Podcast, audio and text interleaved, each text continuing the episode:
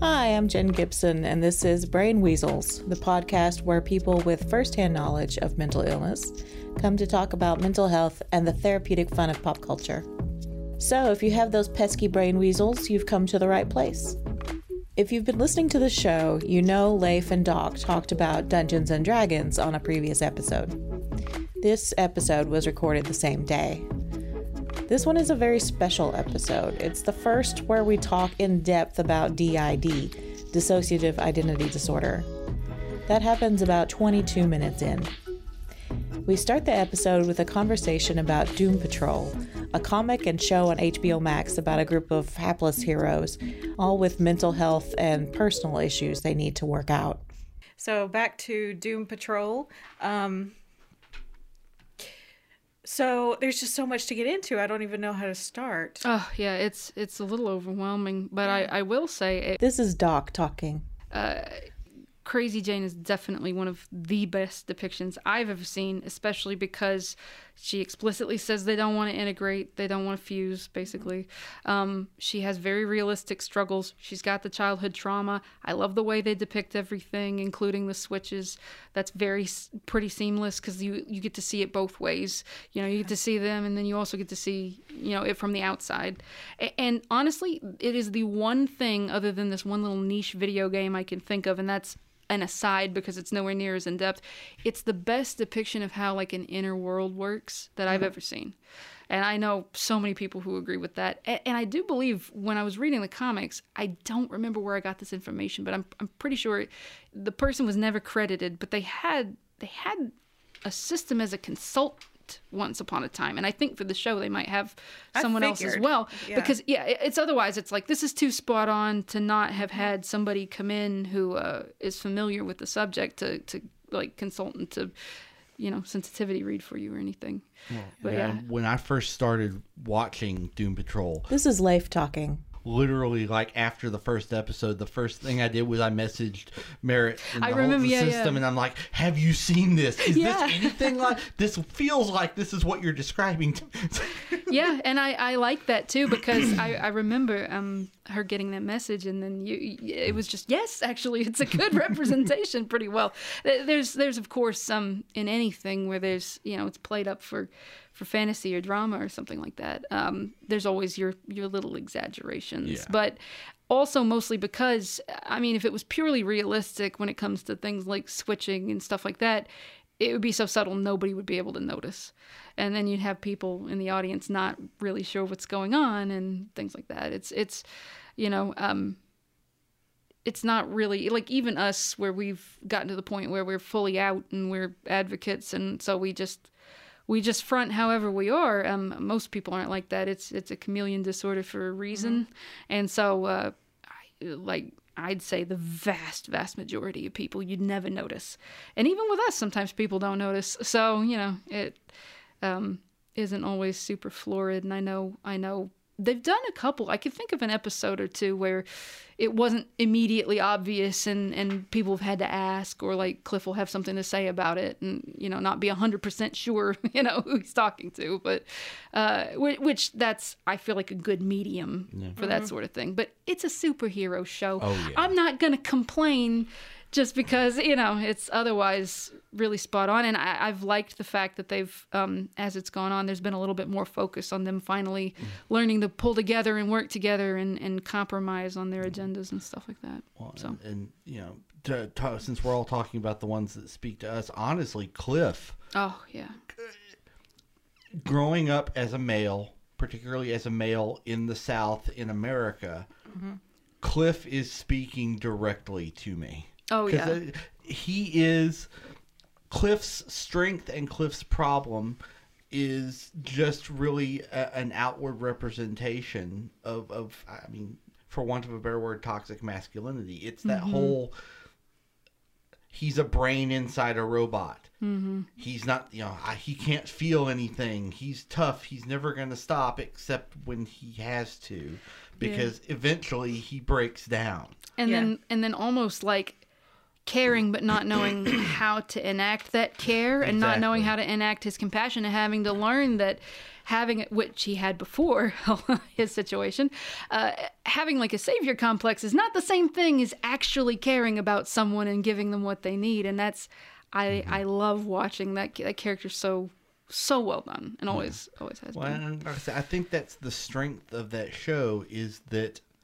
and in, a lot of ways, it's it's like real life. I- Yeah. your your Yeah. superpower is both your greatest strength and your greatest weakness. It is- yes, mm-hmm. this is the thing you know how to do the best because you forced yourself into a situation where that's the only thing you do. Mm-hmm.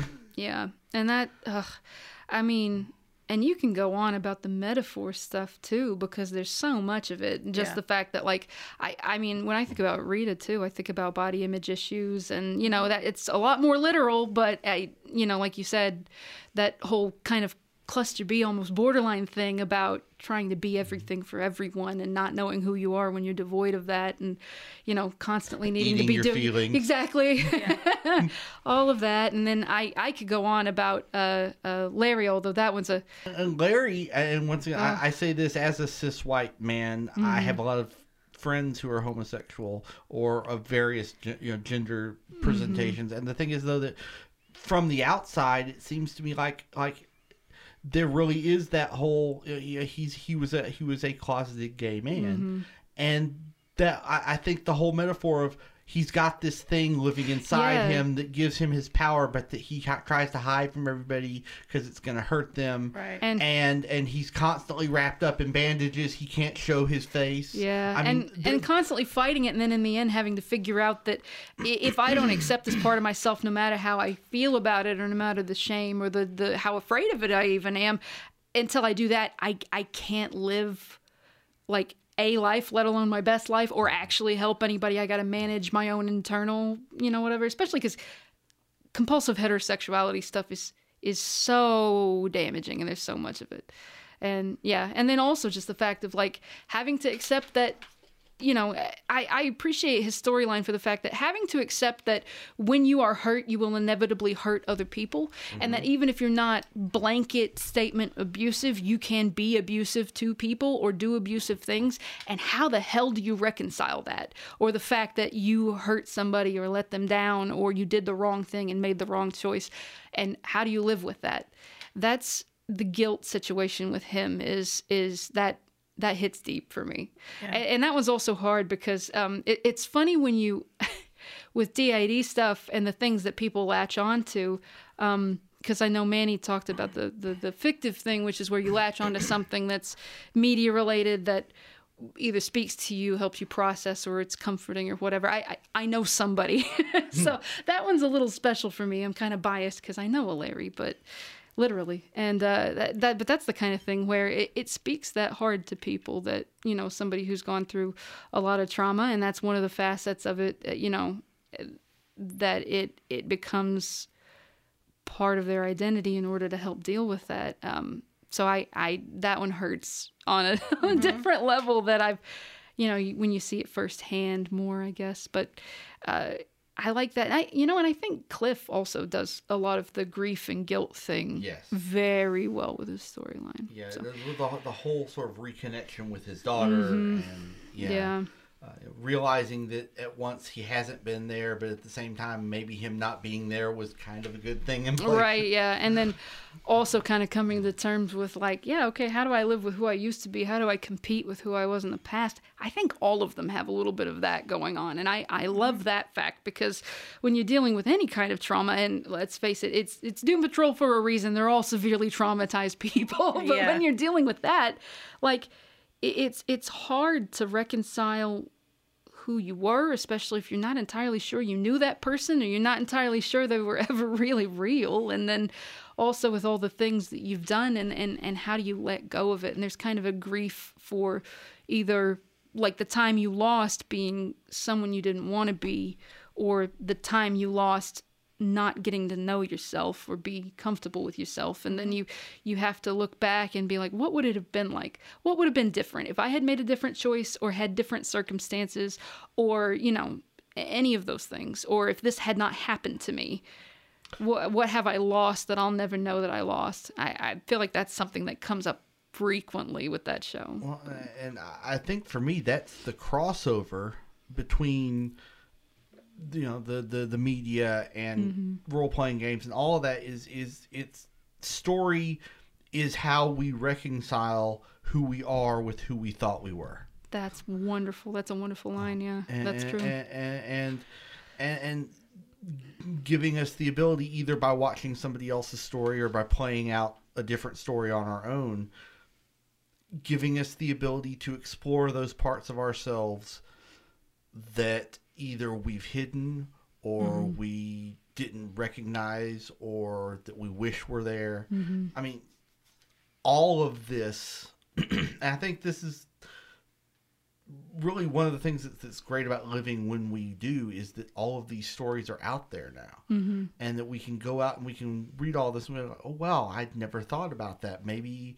this applies to me somehow Uh, and for for all the negative drawbacks that come with the internet, the fact that we are now more connected than we've ever been, it's made the world smaller. That's a good thing. I, Yeah. I, I the fact that now not only do you feel less isolated because people like you are closer and you can hear you know stories where you're like okay that's that's me i'm not completely alone out there but it's also one of those things where it's like i i can hear stories from people i never would have gotten to meet if i'd lived at any other point. And i think that's important to not just my growth as a person but like humanity's growth overall i would say.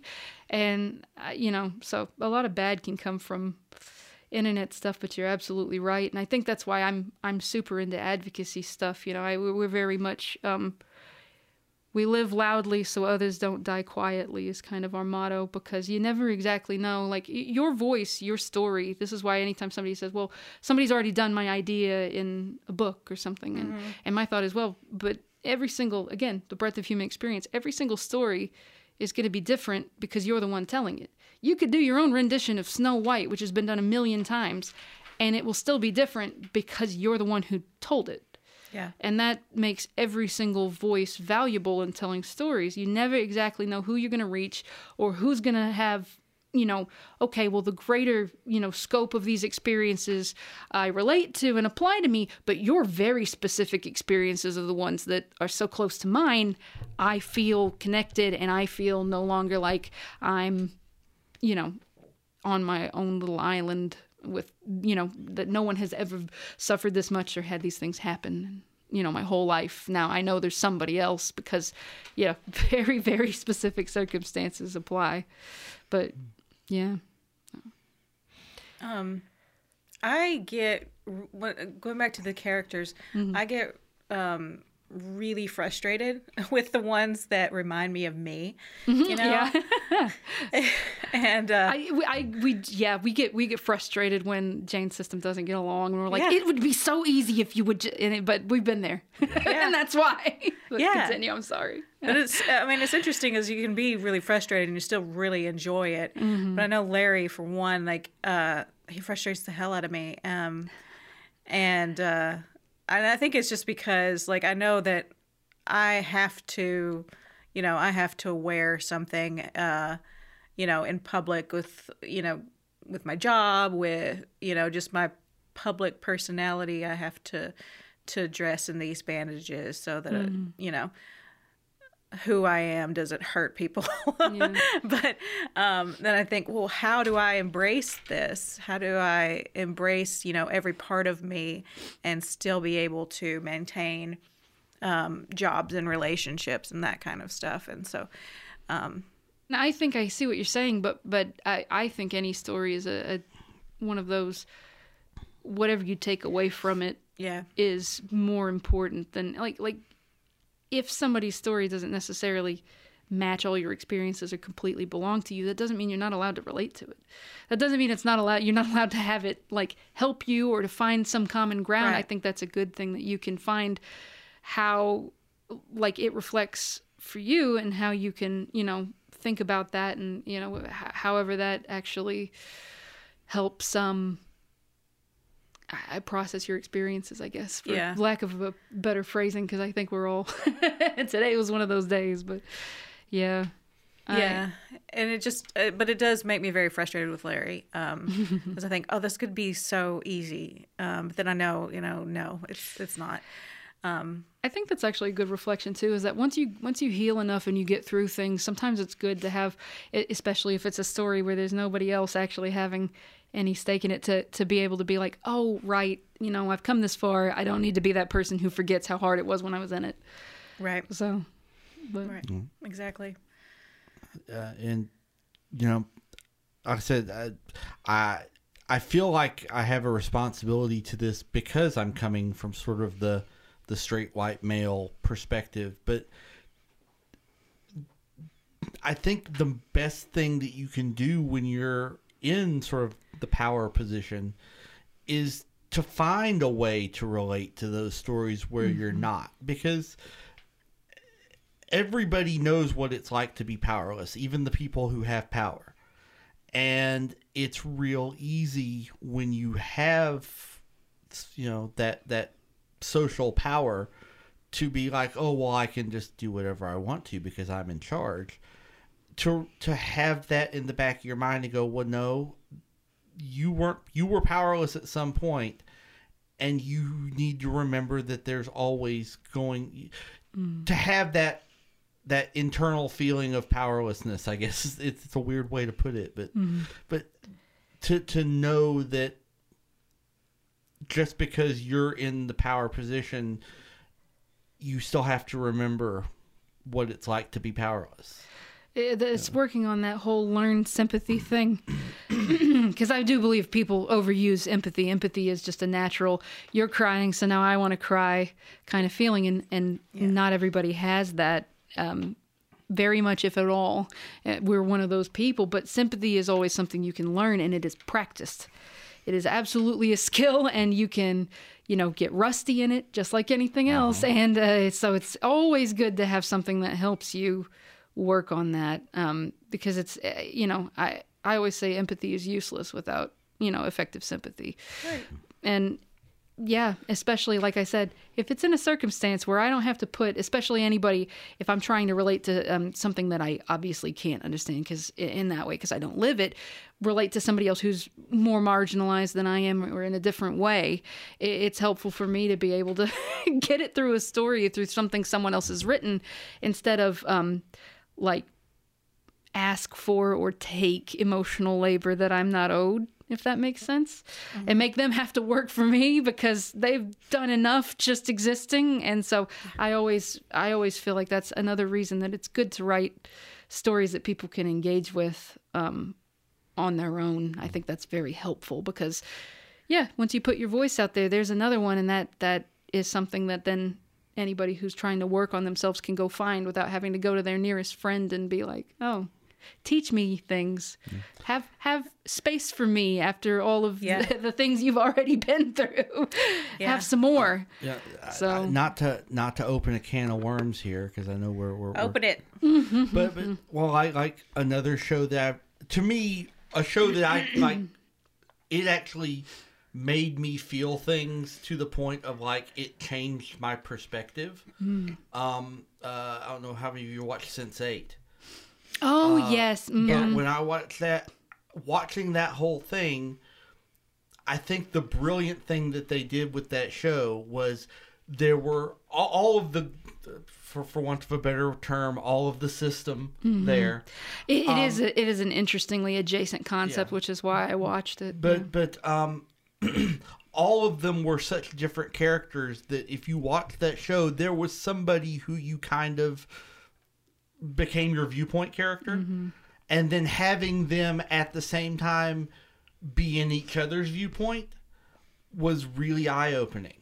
Like like mm-hmm. like I mean, because uh, once again, you know, the the sort of the the I, and I can't remember the characters' names, but the the the the one male who was the cop in Chicago um, was kind of my entry character into that because I you know he's a white guy, he, you know, pretty normal, you know, like like vanilla American male, uh, but over the course of the series him sort of experiencing all of the little microaggressions that everyone else was having to deal with firsthand, Mm-hmm. even though it's not happening to you, having a character that you can identify with, identify with somebody else mm-hmm. Yeah. was really a, a powerful experience for me.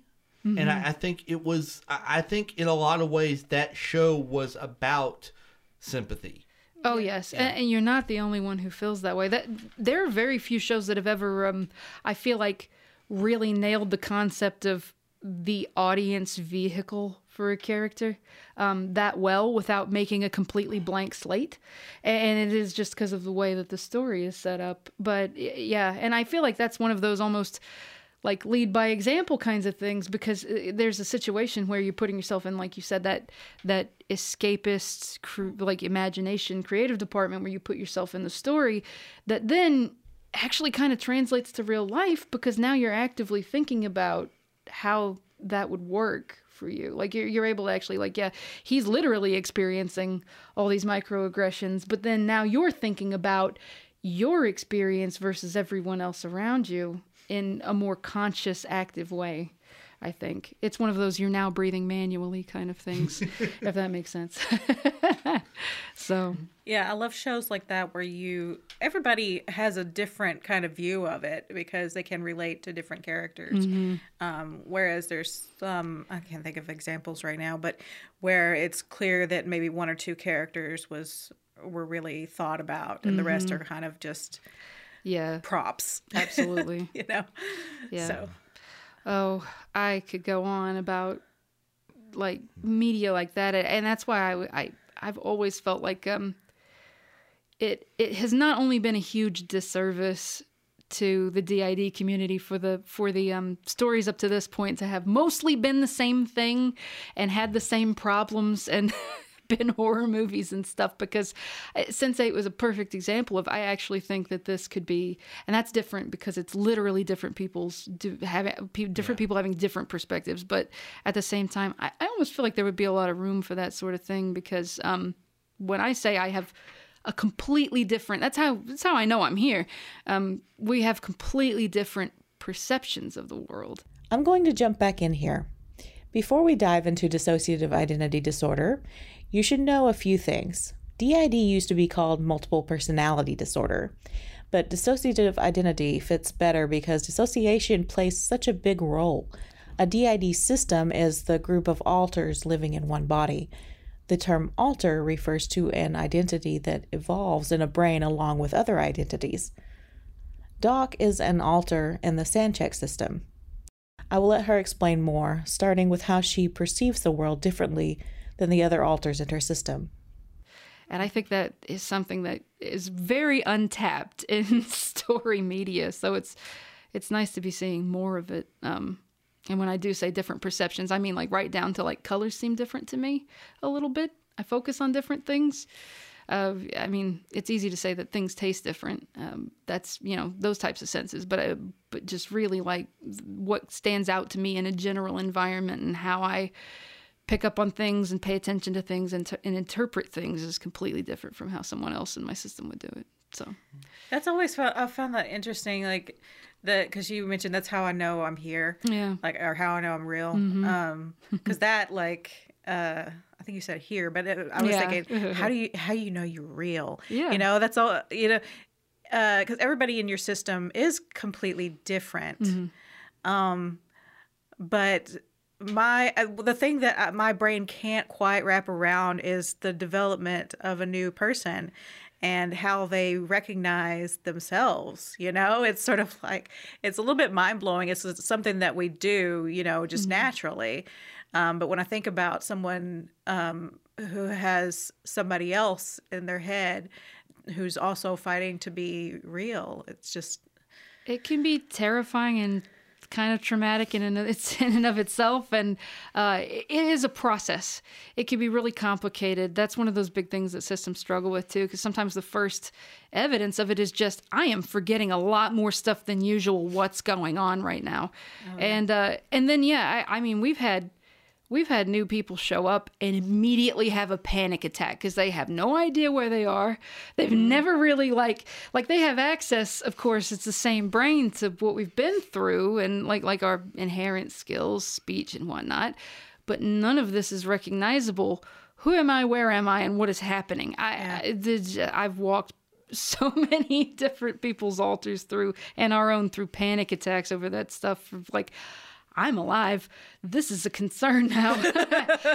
What is happening to me? And just and then having of course doubts a symptom and everything because you know it wants to hide itself from you especially when you're not recovered because if you know about the thing that's keeping you safe from the things you don't know then suddenly you can access the things you're not supposed to know or whatever else. And um so it, it's it's also one of those things that I, I don't think anybody you ever, I don't think you ever stop dealing with denial or um, kind of wondering if you're faking it or something like that.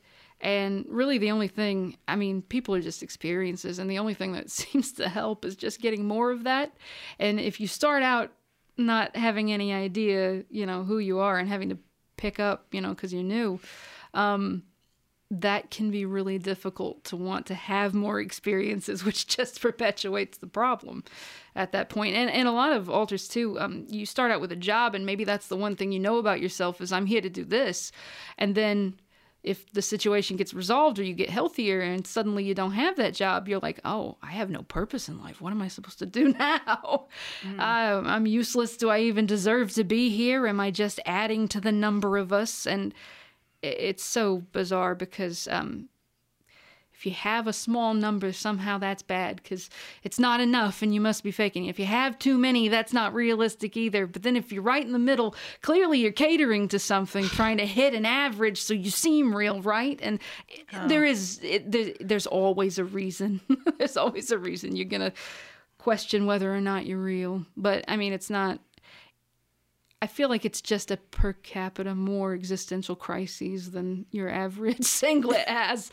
Um, but it's not like it's any different from the type of thing that, you know, singlets go through, I think. Well, and, and you know, going back to that, I mean, most uh, most mental traumas, and I'm gonna I'm gonna put you know, I'm gonna put you know, anxiety, depression, autism, all of that. I guess best maybe a better way to put it would be invisible illness, and and a lot of that, uh, even stuff like fibromyalgia, as I have friends who deal with that. There's always going to be somebody who says, "Well, I can't see it, so it must not be real." Yeah. Yeah. Um, and, and and I think that's part of why we talk about this in Yeah. public, is because look, there's several thousand of us who are telling you it's real. Mm-hmm. It's real.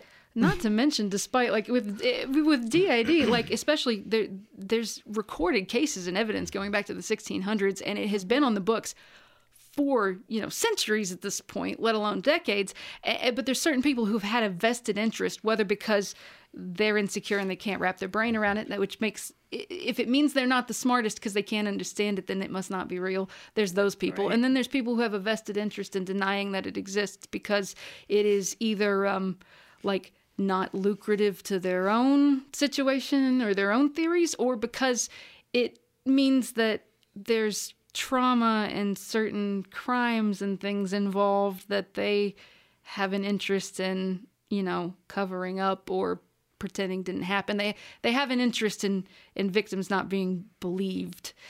Um, so it's it's had pushback forever because it's just it's the kind of thing that I, I don't think we've ever been given the space to talk about to explain so people could wrap their brain around it. Um, and because of that i you know i that's why i want to talk about it all the time as frankly as possible. I hope i haven't taken up too much space right now but but at it is definitely one of those things where um yeah I, I think i think it's just people are like, oh, it's on the rise. And it's just, no, it's that we're more connected and there's more of us who have the opportunity, the safe space, because it's very unsafe to talk about for a lot of people. Um, and that's true of like autism and a lot of other things. Like if you've got kids and you're in a custody battle and they know, they will absolutely use your diagnosis against you. And the court will probably rule in their favor because of the, the myths about it and whatnot. Right. Um, things like that. and and needing to make it a pathology. I mean, Mm-hmm. uh, I know uh, friends who are autistic who have this feeling. Uh, DID, I'm certain is on that. I mean, but but the idea that everything has to be a problem that must be solved. Sometimes it's just the way we are. Right. I, and I have a I have an, an interesting middle ground about that as an advocate because I, I have two minds too. Is that I don't like demedicalizing everything because there's absolutely nothing wrong with having a disability or a mental illness, and so trying to say that it isn't one is actually internalized ableism further perpetuate. So, you know, it's one of those things where it's like I can be disabled and struggle and also not want to change this about myself because at the same time there's nothing wrong with the way that I am in that regard. Yeah. Everything has its its good side and its bad side, and I can need some extra help for the things that it, you know, just like bad eyesight that it takes away and also think that I look damn good in glasses. Like it's one of those situations where I I like the way that I am, and I don't, I wouldn't change that. I don't, you know, I like my my system family and everything, um, and there are plenty of benefits and fun things about it. So I think it's it's so wrong that there are so many people who are just if you're not suffering all the time or you're not at least this traumatized to ride then you're uh, romanticizing it or glorifying it or you're not actually sick. I don't agree with that. And but then on the other hand i know that there's this new movement of people being like take it out of the DSM because it's not a it's not an actual pathology. And i i'm like there is a middle ground. Exactly. we can have both of these things. Well, you don't have and, to. You know, it's like something you, uh, mentioned earlier about cases going back to the 16th century. One of the Mm-hmm. coolest things I saw recently, and it, it is now according. It, it's my head canon whether or not people believe it. But the idea that, that the whole idea of a changeling is just a really bad explanation of autism. Ah, yeah. I mean, I, I definitely think there've It's like always my three year old went away and suddenly it's a different child. No, that's just when autism presents. I, I, I 100% have heard of, and I, I will say I, I have known people in the DID community who have experienced this. Um, not that I'd name any names, who uh, wh- where the idea of possession just straight up Right. throughout history has been in a lot of cases like being in a different country where you've got this disorder and you're a system, you're multiple, and in that country, the number one thing is it's possession. We're going to give you an exorcism, and then they get out of that situation to a country that has more mental health care, and they're like, "Oh, you have a system," and that is, of course, what actually helps. But and and there is a thing in the DSM that says it's it's different from like ritual trances and possessions by spirits and whatnot but there but there has you know trying to separate the two. But in a lot of cases there isn't a separation. There, there's just someone who has this going on. And uh, you know especially when it comes to religious trauma I, I know so many demons.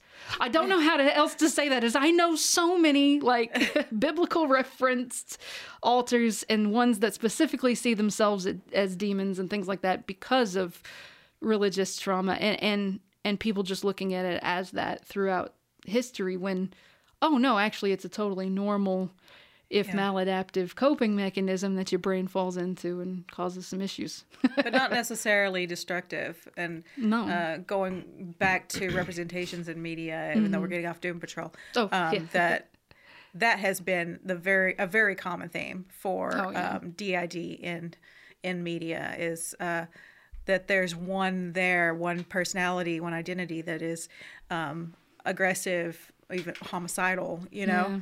or fight for dominance or whatever else right? and and and it's funny because um i would say i know a lot of people who especially systems who have had uh, homicidal ideation or tendencies or um, aggression or violent tendencies have been in trouble for that sort of thing we i actually am one my system is actually. We we we have a history of that sort of thing that we i think for reference of being afab and also just because of pure circumstance completely skirted by getting in trouble for a lot of it and ending up in a you know jail or something else or worse.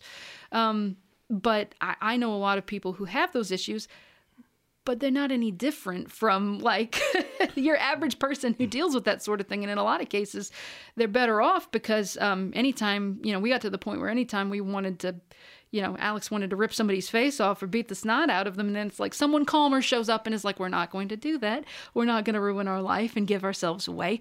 You go sit down and we're going to, you know, so you have someone else to back you up who probably isn't like that. Yeah. and and speaking uh, it seems like to me because I've you know, we've all seen the the because it's it's a trope in movies now the, the the homicidal alter. Yeah. um and I think to me in a lot of ways that's more a function of normal people trying to write about this uh, normal in quotations. Yeah, yeah. but but the the idea that that because as a person who is a singlet,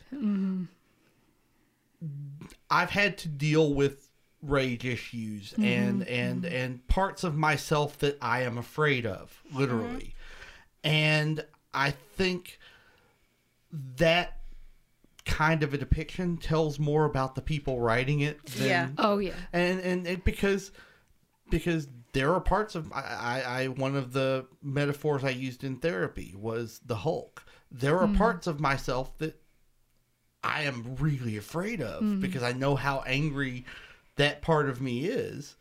Mm-hmm.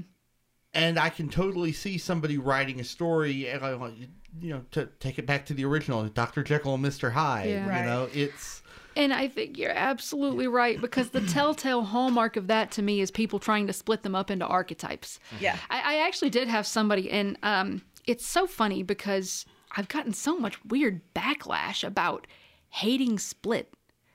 When they're like, "Oh, but you like Psycho," and I'm like, "That's different for different reasons." It's that's one of those things where there's, you know, this historic and cinematic value to that, and there's a long story behind it, and Lovecraft Circle stuff, like I mentioned before, that you know I, because Robert Bloch and all, but, um, I you know, so it's it's one of those situations they're like, oh, but you don't like this, and people aren't allowed to like it. I I didn't say that. M Night Shyamalan's a hack. The reason is because he actually, I had friends who consulted for that movie, and he reassured them that it wasn't going to be what it was. And then the trailer came out in the first showing, and they were like, "Uh, we need to talk." And the, his secretary, like his people, ghosted everyone and then credited none of them. Wow. And and went into interviews with McAvoy and said, uh, "Oh, we've never gotten any complaints." Meanwhile, there's a petition one of my friends, uh, Scarlett, started that had like. 60,000 signatures or better I think that was like this is you you've you've lied to us and you used our our volunteer time inappropriately and now you're you're you're acting like we didn't exist and and you didn't credit any of us and there were some there were actually some um some doctors who were involved in that and all not eh, but the, he was just going around oh no they haven't had any problem with it which is ridiculous. And that's really the reason that I, I fucking hate that movie. And I think he's I mean he was already a hack to begin with. But but one of the telltale signs is the archetypes. And, and I've actually had somebody ask me they're like oh do you have a beast in your system? And I'm like Oh, sure. I mean, their name is Alex, and their favorite thing is rocks and sharks. And uh, they just like to lay around and watch how it's made, and they eat mac and cheese. And they had a history of wanting to throw hands, and now all they do is um, like sit around the house.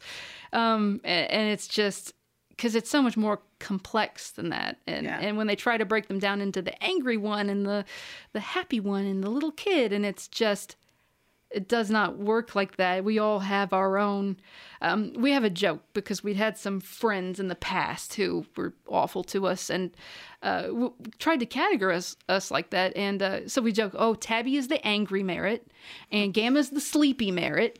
And uh, and we just go on from that. Manny is the suave Merritt, and then, but it's obviously so much more than that because you know, I mean, we've all got our different ways of expressing different things and handling different things.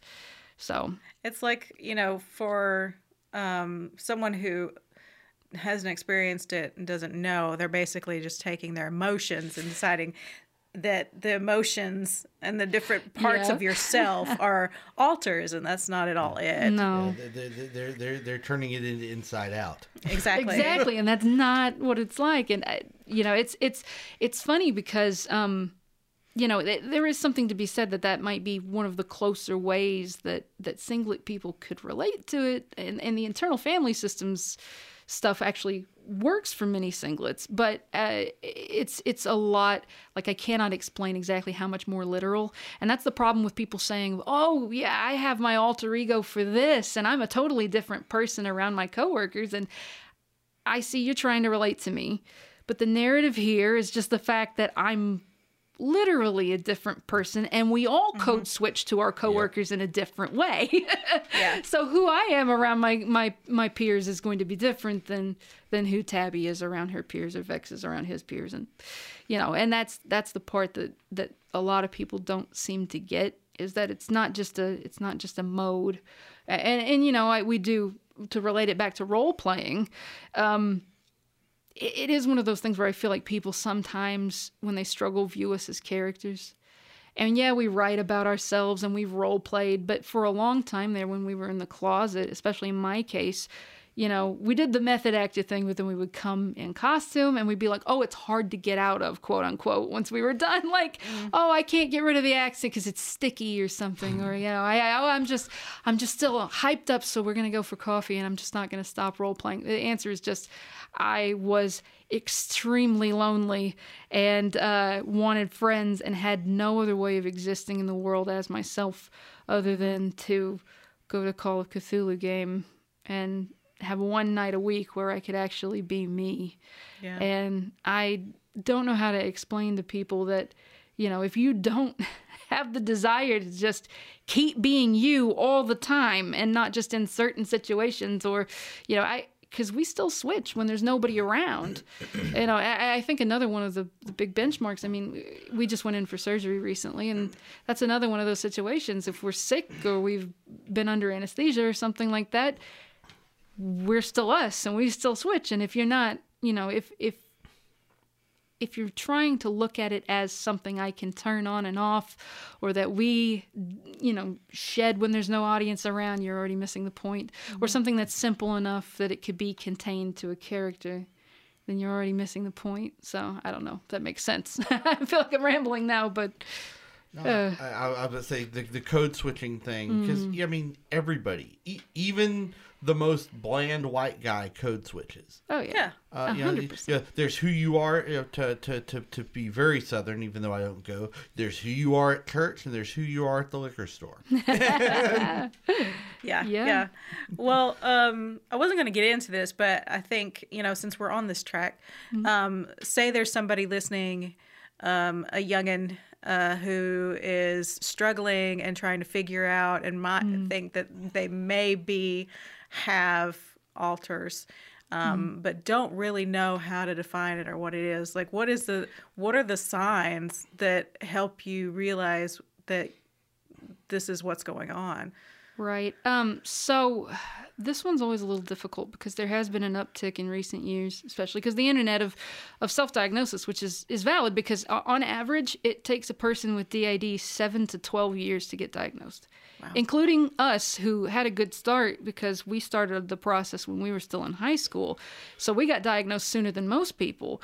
Um, but it's very inaccessible. A lot of people don't want to specialize in it if they even know anything about it all. And by specialize, I mean take literally any clients because if word gets around that you're good and you're taking systems, suddenly they're inviting all their friends to be your clients. And now this is your entire client base, and all of the network of other therapists and, and professionals you know are going to refer them to you. And so you will get overwhelmed quickly with the fact that there's a huge need. Um, Yeah. You know, it's very, very under, like, um, I guess, underserved as a community. Um, so it's hard to find somebody who even knows what they're looking for. And it's one of those things that as a professional it is unethical for me to say what I really think. Right. You know, like like I can't diagnose you. I can't tell you what I think. But I am a big system magnet and as an advocate for people who are you know just starting on their path or need help or you know anything like that or I make the suggestion that this is something you should look into. I never want to lead people down any particular path. You know, that's never been an MO that I've had.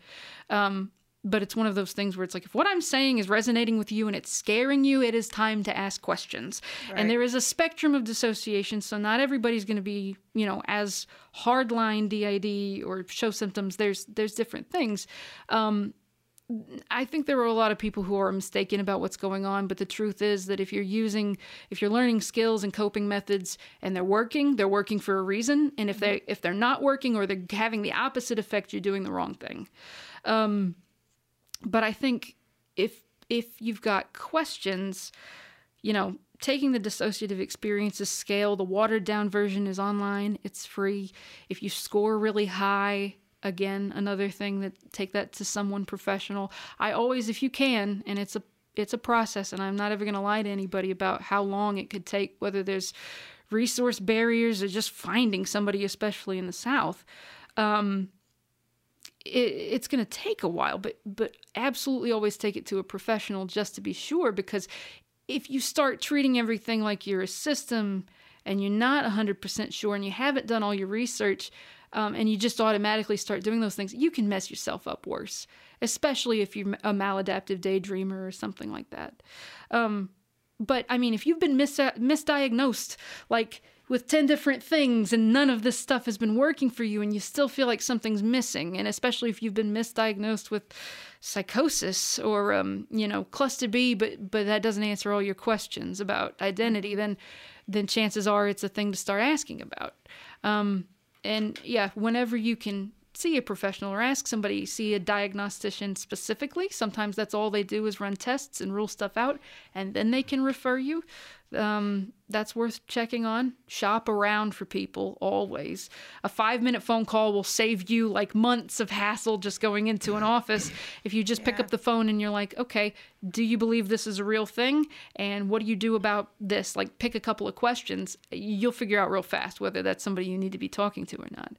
Um, which, if they say no, even if you're not DID and you're looking for a good therapist, ask them about controversial things like that. Because if it's in the DSM and it isn't actually controversial and they still say no, you don't need to be talking to them no matter what your diagnosis is.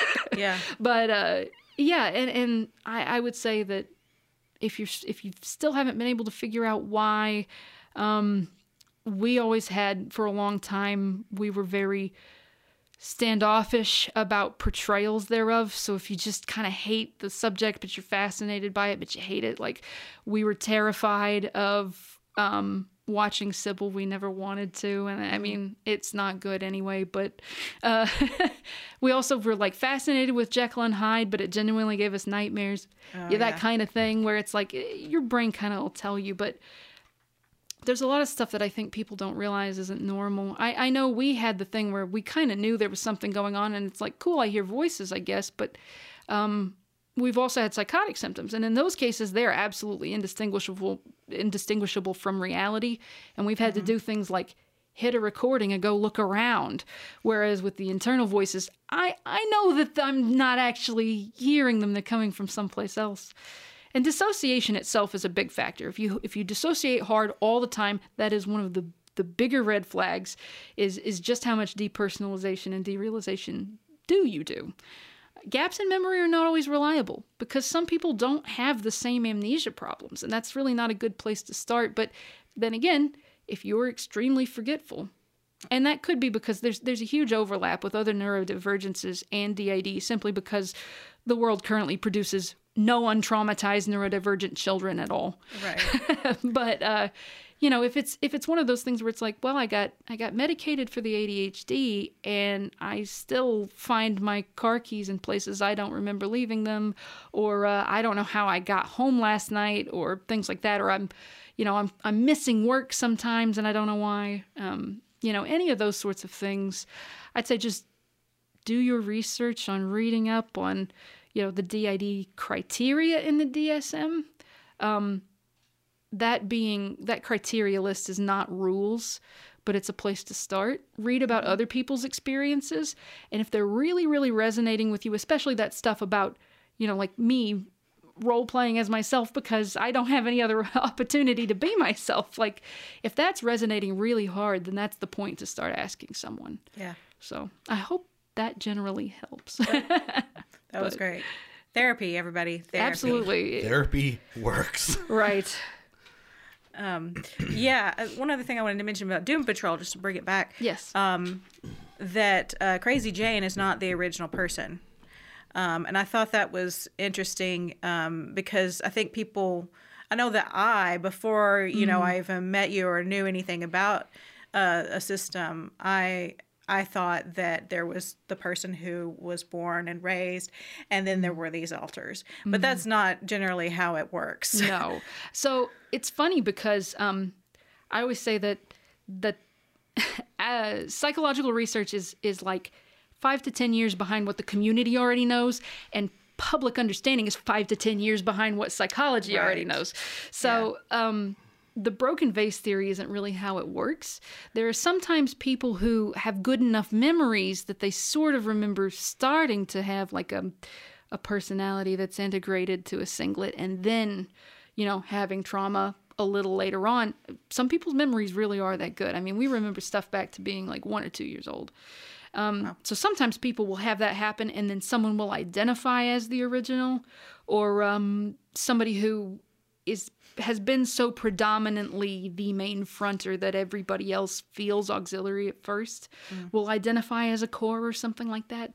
But the the current like structural dissociation theory is basically the idea that you you know you for all intents and purposes are a blank slate of a person. Everybody when they're they're born is doesn't have an integrated personality and you don't until you hit a certain age that's you know between like 8 and 13 and your cutoff most people's is around you know 6 to 8 years old anyway before they have an integrated sense of self and because of those things um you are kind of always dissociated. That whole thing about like toddlers are little drunk adults. yeah. That's cuz that's cuz they're all constantly dissociated. So if you've ever had a kid do something wild and you're like why'd you do that? And then I, i've had kids in the you know in my life who've done something like that and then they start crying like i don't know.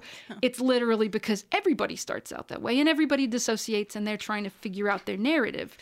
Um, however structural dissociation theory states that uh, you know especially based on attachment styles although uh, looking at my family because i've actually had the ability to trace back i do believe the like the predisposition to dissociate is genetic to some extent um, and neurodivergence absolutely plays a part in that but attachment styles will lean you into one thing or another, especially somewhere on the spectrum when you start experiencing trauma. Um, so the idea is I have a disorganized attachment style. I had no stable basis for a support network or any of that when we were when we were a kid. Um, it wasn't just like a like a um, detached style where uh, it was inherent neglect and abuse all the time, and I had no attachment to parents. It was it was unpredictable. I didn't know who these people were going to be and who I could rely on, if I could rely on them, and when. It was it wasn't a clear cut. I can't rely on anyone, or there's at least one adult in my life that I could rely on. It was up in the air. So, you know, with all of that said, um, my brain, when trauma started happening, decided that the easiest thing for, you know, me to do with all of those factors put in together was to put up these barriers between, you know, these parts of my personality and experiences and and these other ones. So, okay, this trauma's happening, it's not happening to me, it's happening to someone else. That's not a very conscious thought, but it's one of those I'm putting this in a different set of experiences that are separate from myself. And with DID now, that barrier between the two doesn't ever come down. And now you have this set of experiences existing and this separate one. So mm-hmm. that's why there's no real original is it's not about splitting off of one thing that was already there. It's about having almost nothing and then instead of, you know, bringing it all together like most kids it all just stayed separate because it was it was serving me and it was safer and it was my own support network and I could just dump experiences different places. And in case with my amnesia not have to think about them at all. And they totally didn't happen to me right? And uh, I, I'm actually not even one of the people who was was here at first really. Um, but it's one of those things where it was just it was it was putting up the dissociative barrier so high that now you have multiple different groups of experiences and the more developed ones you know are the ones that are fronting more and do more of these things and, and then those sets of experiences change you into the person that you become. Um, so it i i always say I, we've had several different metaphors that we've heard that we've liked like a like how a rose bush you can take clippings of and grow a different rose bush and genetically it's identical to the one that it started with but it's but my favorite was um we we started calling it the lego theory which is the idea that like okay so most kids let's say you're given um, a chest full of legos and they're like all right build yourself and you're on a time limit and when you're done we'll come and look at it and that'll be it. So you build a base for it and they're like, oh, that's lovely. You know, you've hit this point in time. That's all going to be cemented. You might have other things as you grow and change, like you can move big chunks around, but you're not really like changing that main structure. You're building off of one thing that has already been your it's your life narrative and it's it's who you are at the core and no matter what else you learn about yourself or um, what new experiences you have you've got something there versus with DID, it's like you give the kid the chest and you start, and someone keeps coming by at regular intervals, kicking the thing over, and now you're scrambling to figure out where all the pieces were supposed to go. And so you're like, okay, well, I'll put this set here, and they're big enough sets that you're like, oh, what do I do? And then before you know it, the time's up. And now you have several different little cemented ones that you're working with to build off of and change and grow. And you can continue to do things like take pieces and put them in your bucket and put them back together differently. But instead of having one foundation that you're then, you know, altering and and and you know building and uh, expounding upon, you, you've got a whole bunch of little ones. Yeah. And then the process of of alters either um like fusing or splitting or or anything or sometimes we we do this thing where um you'll go dormant and you'll go to sleep and then who you wake up as because of uh you know experiences sometimes you're not completely stuck in the past you're someone else. So you it's like it's kind of my ancestor it's who i used to be. So you know i'm i'm this person and also this piece that we had that we weren't doing anything with and we stuck them together and now i'm here. Like it's one of those situations where it's i don't know how else to describe it otherwise. that. you know like building things and um and that's really the the difference is there was never um there was never one solid foundation to begin with for anybody. But singlets end up with one because they're able to take their experiences and say, This was mine. And in our case, we never started doing that, at least not until much later. And that's why that's, it's also important to mention that fusing is the idea that you take two or more alters and you make one person. Um, and that's it's it's weird, but it's an ego thing, and I, I could explain further, but it would take forever. but integration, which a lot of people confuse for fusion because sometimes they involve each other, integration is actually um. So if you're out there and you're relating to any of this, kids, if a therapist says is talking about integration, they're probably talking about it in the clinical sense. You could just tell them you don't want to fuse and then work on integration because therapeutically, integration means taking the breadth of your experiences and saying, okay, well, this person was the one in the driver's seat when it happened, but it happened to all of us. Mm. Integration is taking that narrative and finally pulling it together so you can actually, and you don't have to stop being a system. I always say that um, alters are not the problem, they're the solution to the problem because the problem is the fact that the dissociative barriers, no matter how thick they are, amnesia or not, are not sustainable. They are maladaptive. They are only good in a crisis moment, and then once you're out of survival mode, they they will absolutely cause problems for you. And creating alters around those experiences to some extent is a side effect, sure, but when your brain does it on purpose because they need a specific kind of person, so I'm going to isolate this part of these specific tracks in our brain because that's my other favorite is the subway tracks. Is yeah. we're going to run a blue line through here because we need that right now. It's a solution to the um, the problem of of having those barriers go up in the first place.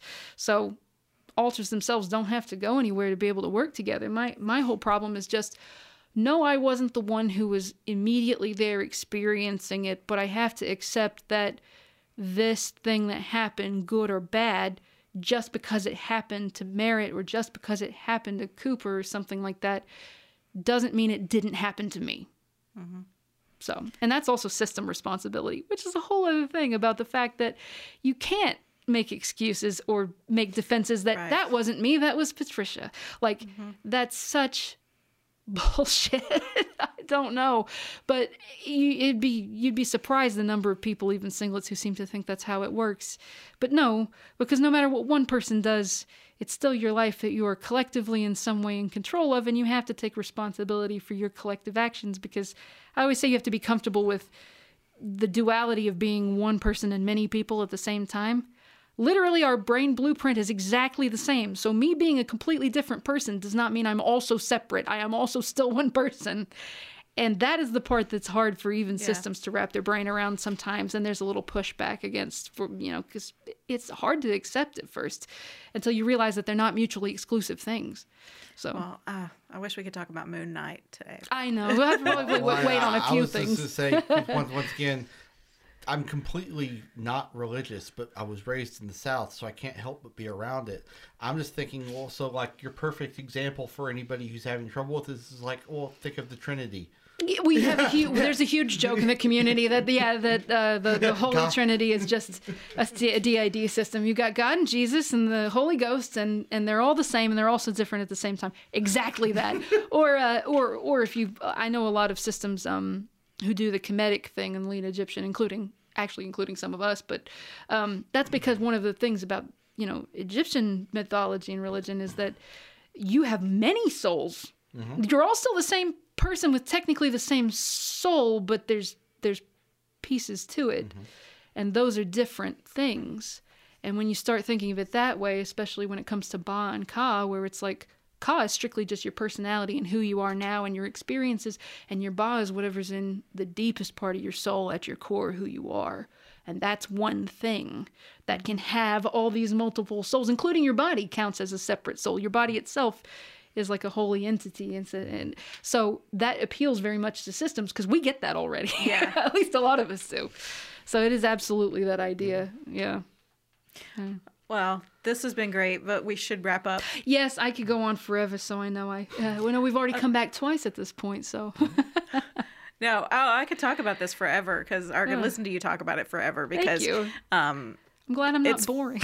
not at all. It It's is fascinating. Interesting. yeah. It is intensely interesting, absolutely, as it is. You know, for anyone who doesn't experience that, it is. Um, it's so complex and and fascinating, and so thank you. I appreciate it. Yeah, no problem. Anytime. Thanks for joining us. At least one other member of the Sandcheck system will be on in a later episode, and hopefully I can convince Leif to come back as well.